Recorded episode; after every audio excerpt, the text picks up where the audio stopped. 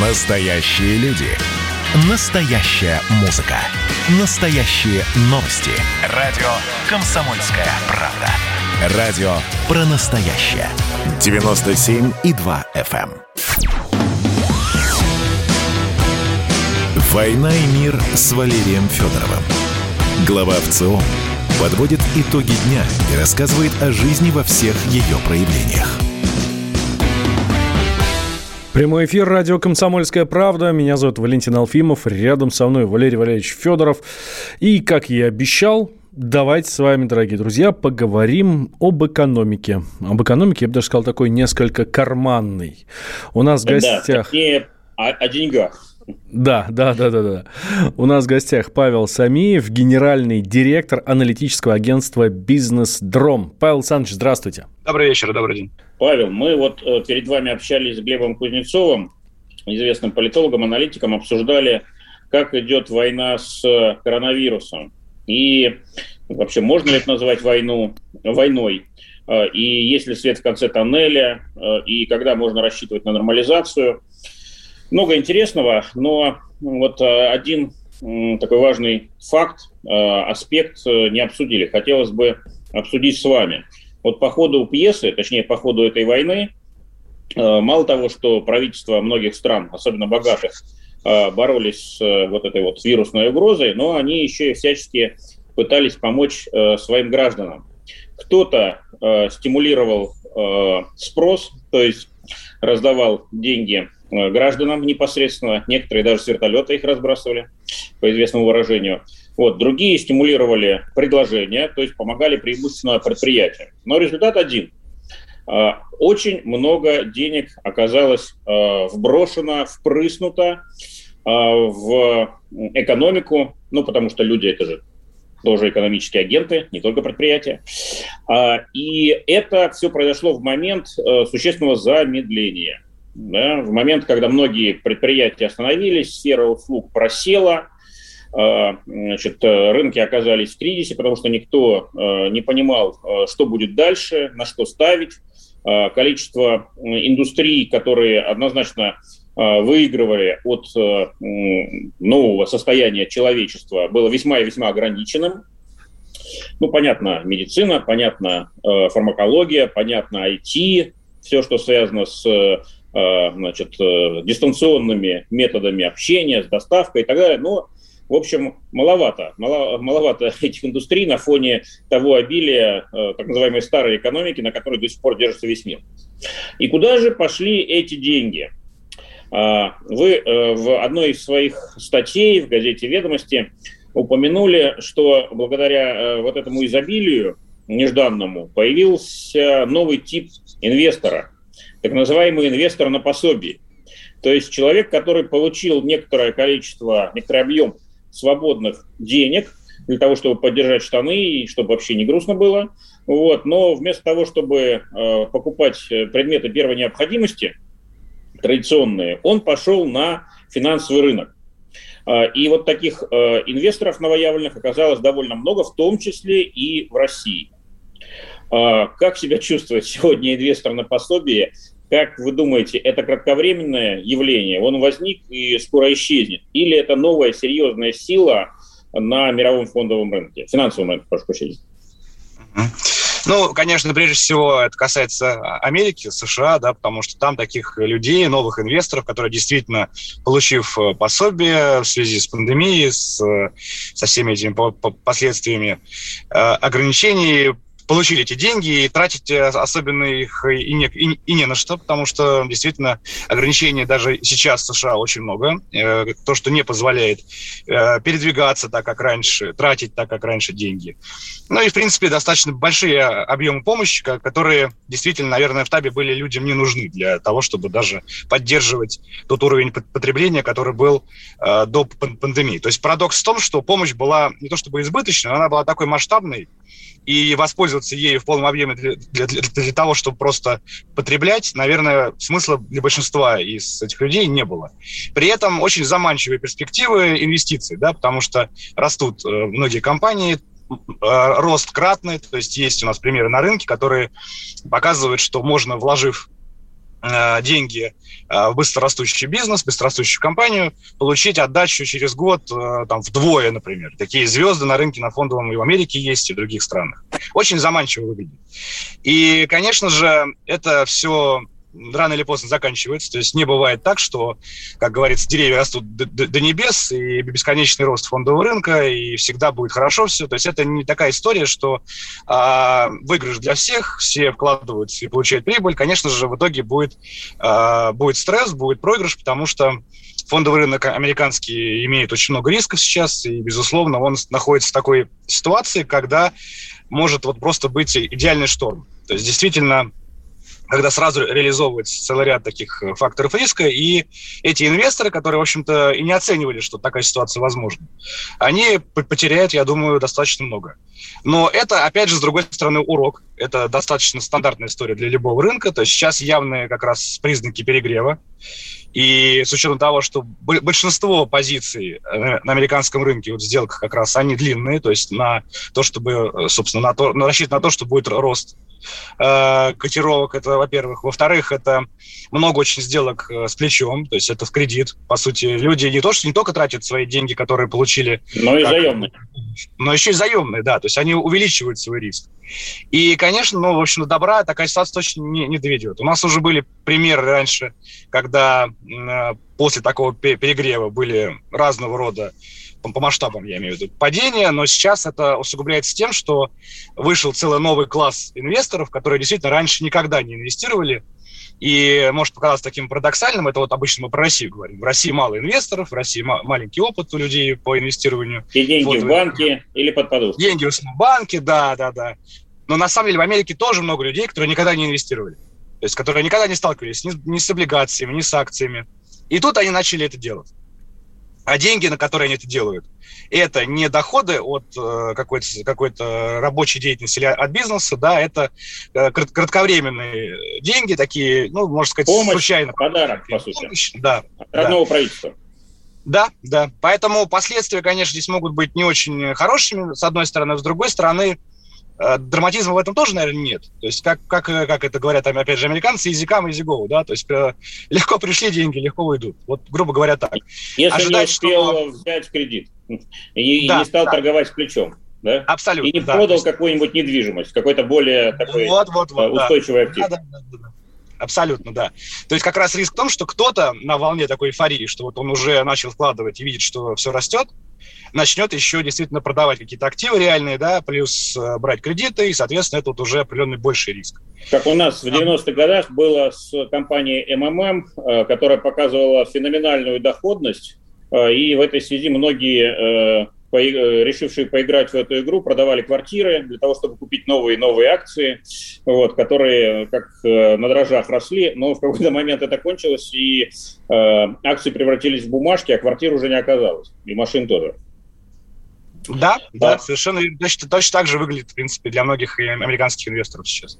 То есть э, вот этот новый тип инвестора, инвестор на пособие, он характеризуется э, прежде всего низкой финансовой грамотностью, насколько я понял. Это новички, э, кто вкладывает деньги, которые они не заработали, э, играют на удачу, э, не э, умеют так сказать, исследовать рынок, да, плохо прогнозируют, не знают истории, вот, может быть, э, не понимают, что за любым бумом рано или поздно приходит кризис, провал, а, и, соответственно, э, риск э, вот этого самого обвала растет именно ввиду непрофессиональных действий большого количества мелких инвесторов. Я правильно понимаю?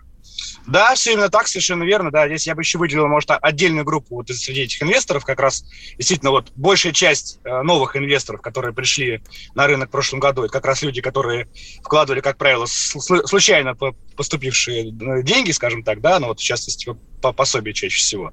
И среди них есть определенная категория, это молодые люди, то есть это инвесторы, которым 20 лет, 25 лет даже, вот примерно в таком диапазоне, и они очень активно инвестировали в бумаги как раз компании, которыми они восхищаются просто вот в повседневной жизни. То есть не по финансовым соображениям, а да, по таким да. моральным ценностям. Ну да, даже сказать не то, что моральным ценностям, а может быть просто им нравится образ, имидж этих компаний. Да, like такие... да. да, да. Ну, разумеется, Zoom, например, как вот, да, это один из примеров, хотя Zoom это как раз пример бизнеса, который хорошо вырос в пандемию, и это понятная бизнес-история. Но среди таких компаний много, допустим, производителей компьютерных игр, а, провайдеров каких-то услуг э, в цифровой среде, как, как, которые, конечно же, частично могут действительно быть э, хорошим бизнесом, но, э, но не все. Степени, не все, да. И для этих новых инвесторов просто это выглядит круто, классно, да, такая хорошая идея, это прогрессивно, современно. А где бизнес, где деньги? Где прибыль? Это вопрос, который никто не смотрит. Который никто То есть вот э, тот показательный случай с Э, игроками, э, которые тусовали, тусуются на сайте Reddit и решили спасти от э, злобных хедж-фондов одну очень ламповую компанию. Это вот отражение как раз-таки психологии и ценностей нового поколения мелких инвесторов. Я правильно понимаю? Да, да, совершенно верно. Вот это вот как раз атака на, ну, по сути, против хедж-фондов, да, в пользу вот э, того, чтобы поддержать, так сказать, вот этого эмитента, она, собственно, имеет, имела целью абсолютно точно не зарабатывать. То есть в итоге, конечно, конечно, см смогли достичь э, такого результата достаточно феноменального, что действительно подавили э, крупный хедж-фонд, да, это такой мой мощный результат. Но, с другой стороны, э, людьми двигалось здесь абсолютно не Э, мотив зарабатывания, не мотив, который связан с, с инвестированием, э, с инвестициями. А к чему, к чему все это приведет, мы поговорим, я так понимаю, после короткого перерыва. Да, никуда не переключайся. У нас в гостях Павел Самиев, гендиректор аналитического агентства «Бизнес-дром». Публицистка, комсомолка и просто красавица Диана Кади с пристрастием допрашивает главных ньюсмейкеров страны. В конце каждого выпуска спорщики заключают пари на главные темы дня. Что получит победитель? Скоро узнаете. Азарт, инсайды, разговоры шепотов и на повышенных тонах. Все это программа «Пари с Дианой Кади». Слушайте каждый вторник в 6 часов вечера по московскому времени на радио «Комсомольская правда». «Война и мир» с Валерием Федоровым. Глава ВЦО подводит итоги дня и рассказывает о жизни во всех ее проявлениях. Про инвесторов говорим. А многие ли из них потеряют деньги в кризис или, может быть, наоборот, все будет хорошо и сейчас самое время заняться этим прибыльным делом. У нас в гостях Павел Самиев, генеральный директор аналитического агентства «Бизнес Дром». Я Валентин Алфимов, рядом со мной Валерий Федоров. Да, ну вот э, Павел уже сказал, что э, скоро может быть идеальный шторм на американском рынке. Э, в этой связи вопрос. Крупнейший пакет помощи, если не ошибаюсь, там около 2 триллионов долларов, э, уже э, санкционирован да, Конгрессом, и э, деньги уже начали поступать. Более того, анонсирован следующий пакет около 3 триллионов долларов. Да, то есть какие-то совершенно сумасшедшие деньги, которые прольются на американскую экономику, на американских граждан, и понятно, что часть из них тоже окажется на рынке. В этой связи, ну, точно просматривается какой-то сценарий идеального шторма. Или мы вступаем в эпоху, э, ну, долгого или недолгого, э, но, э, по крайней мере, впечатляющего роста. И в этом случае сценарий спада, кризиса, провала, просадки сильно отодвигается. Павел, как вы считаете? Да, ключевой вопрос это как раз, наверное, вот когда это произойдет, то есть рано или поздно, конечно же, посадка будет, и вопрос именно сроков. То есть действительно это, как совершенно четко сказал Уоррен Баффет, вот эти инвесторы, он их сравнил с золушками. То есть вопрос не в том, что они золушки, которые рано или поздно получат вместо вот этих инвестиций тыквы, да, как, как Золушка вместо кареты. А вопрос только, когда это произойдет, когда, когда будут бить э, кукуранты и когда, собственно, все это будет. Конечно же, вот эти большие масштабные пакеты а, помощи и населению, и бизнесу, они действительно наполнят, очень, очень мощно наполнят ликвидностью американский рынок. Да и, и, и в принципе, и во всем мире то же самое происходит. Большинство стран рассматривают так или иначе пакеты помощи новые, которые должны подстегнуть спрос Часть из этих денег пойдет, конечно же, на фондовые рынки. Это, это, это очевидно.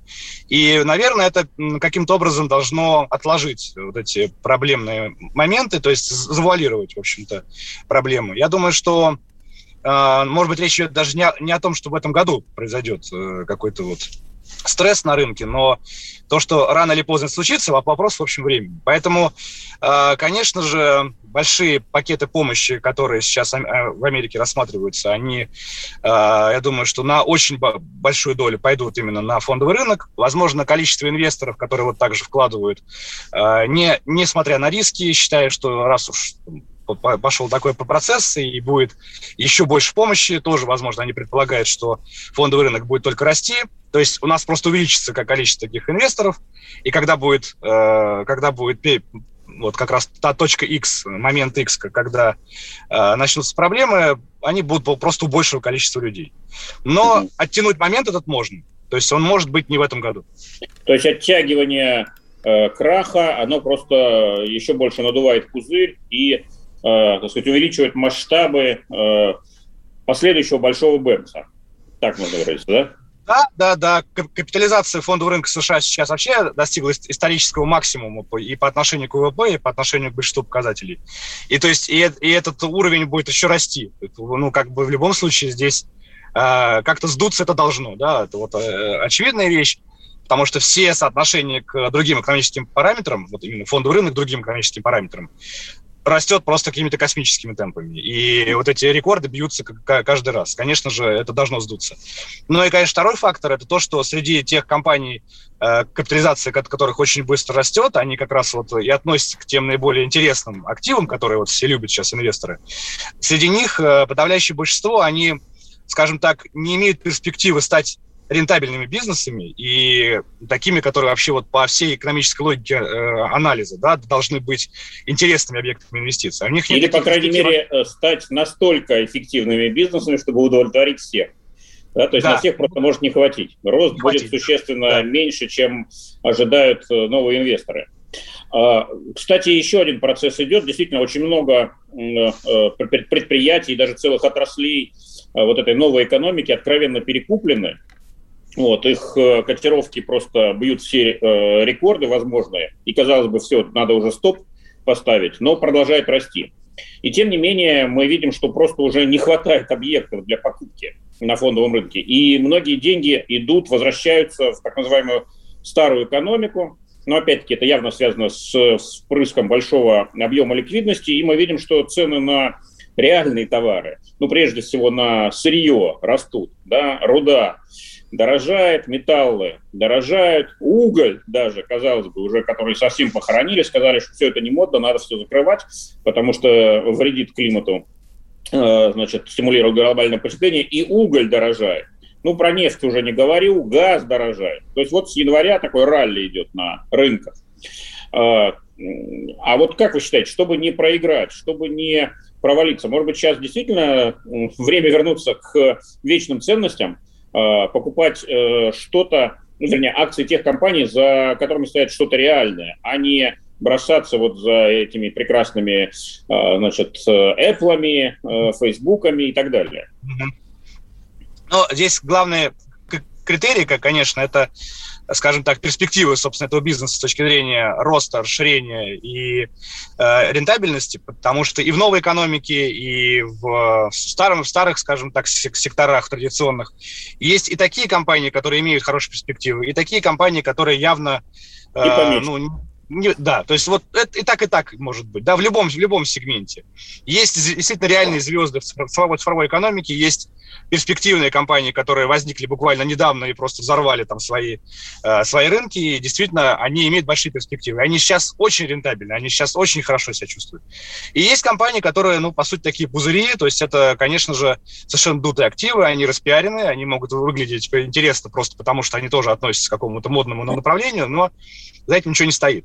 То есть вот этот, э, вот это, вот этот, наверное, грань и, и критерии, что из этих активов должно быть интересным, что является слишком рискованным или, по сути, дутым таким, да, эта, эта грань, она не в сфере вот новой экономики и старой экономики, да, она как раз про проходит по всем секторам, но разделяет те компании, которые действительно имеют хорошие перспективы на рынке, продукты, которые будут покупать или услуги, и они прибыльные, и те компании, которые просто действительно перекуплены, они э, выглядят, может быть, интересно с точки зрения пиара, но там ничего нет. Таких компаний много. То есть, на самом деле, как раз в новой экономике, возможно, их больше. Хотя и, кстати, в традиционных секторах, ну, то есть те же самые, например, компании в Америке, э, которые предполагали добывать сланцевую нефть, Среди них тоже, например, множество компаний, которые, в общем-то, на, на волне вот этого, скажем так, хайпа, да, они выглядели как интересный актив. По большому счету это, это не, не так. И, в общем, а сегодня актив... думают, кому бы продаться, никто не берет. Да, да, да. А, еще вопрос. А, вот недавно Илон Маск, наш, э, так сказать, кумир поколения, э, заявил, что будет теперь Теслу продавать свою любимую, в том числе и за биткоины. То есть вопрос цифровых валют.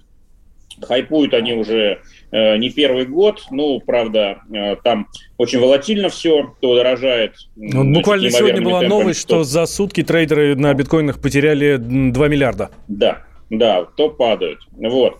Но э, Маск заявил, что он не, не только будет продавать э, Теслы за биткоины, но и не будет полученные биткоины конвертировать в доллары, то есть будет продолжать их держать. И вот вопрос, э, насколько перспективно вы считаете цифровые валюты или криптовалюты, да, как их называют сейчас, качестве э, направления вложений для вот именно непрофессиональных инвесторов. Это тоже большая разводка, тоже большой пузырь, или все-таки здесь можно сделать свои деньги?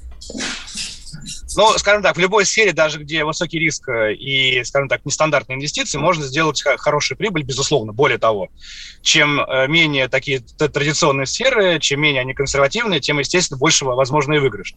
Криптоактивы, там, в широком смысле, криптовалюты, там, как, как часть их, конечно же, это интересные, э, интересные инвестиции, но далеко не для всех, и для, скажем так, неквалифицированных инвесторов, безусловно, это не должно быть каким-то таким базовым объектом вложения точно. На самом деле у криптовалют есть две такие особенности, которые, наверное, больше всего вызывают скепсис, вот у меня лично, да, вот первая особенность то, что они противоречат вообще интересам центральных банков всего мира, вообще интересам государства. То есть ни, ни одна страна, ни один центральный банк а, вот в здравом уме никогда не скажет, что э, криптовалюта имеет те же права и то, то, то же хождение, те же э, юридические, скажем так, основания, как э, валюта этой страны. Да? Это касается любой страны, неважно. То есть везде какой-то режим сейчас принятия криптовалют есть, то есть где-то он жестче, где-то он мягче, где-то им как-то разрешено, где-то, где-то это, в общем, не очень разрешено, но в любом случае крип- криптовалюта как а, альтернатива деньгам, которые имитированы национальными банками, она просто не рассматривается нигде. Никогда монополию на деньги центральные банки не отдадут. Это, значит, нужно понимать очевидно, и поэтому таким вот базовым средством э, обращения, оплат, ну, конечно, это не может быть.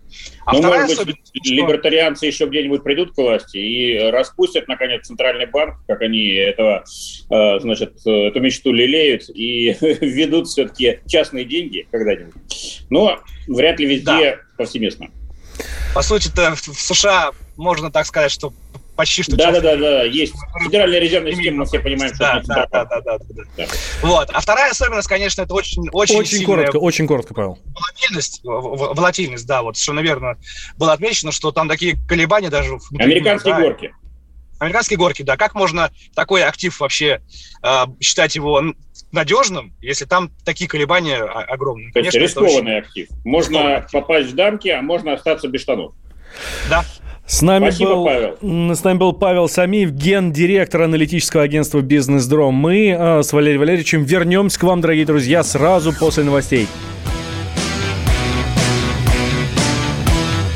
«Война и мир» с Валерием Федоровым.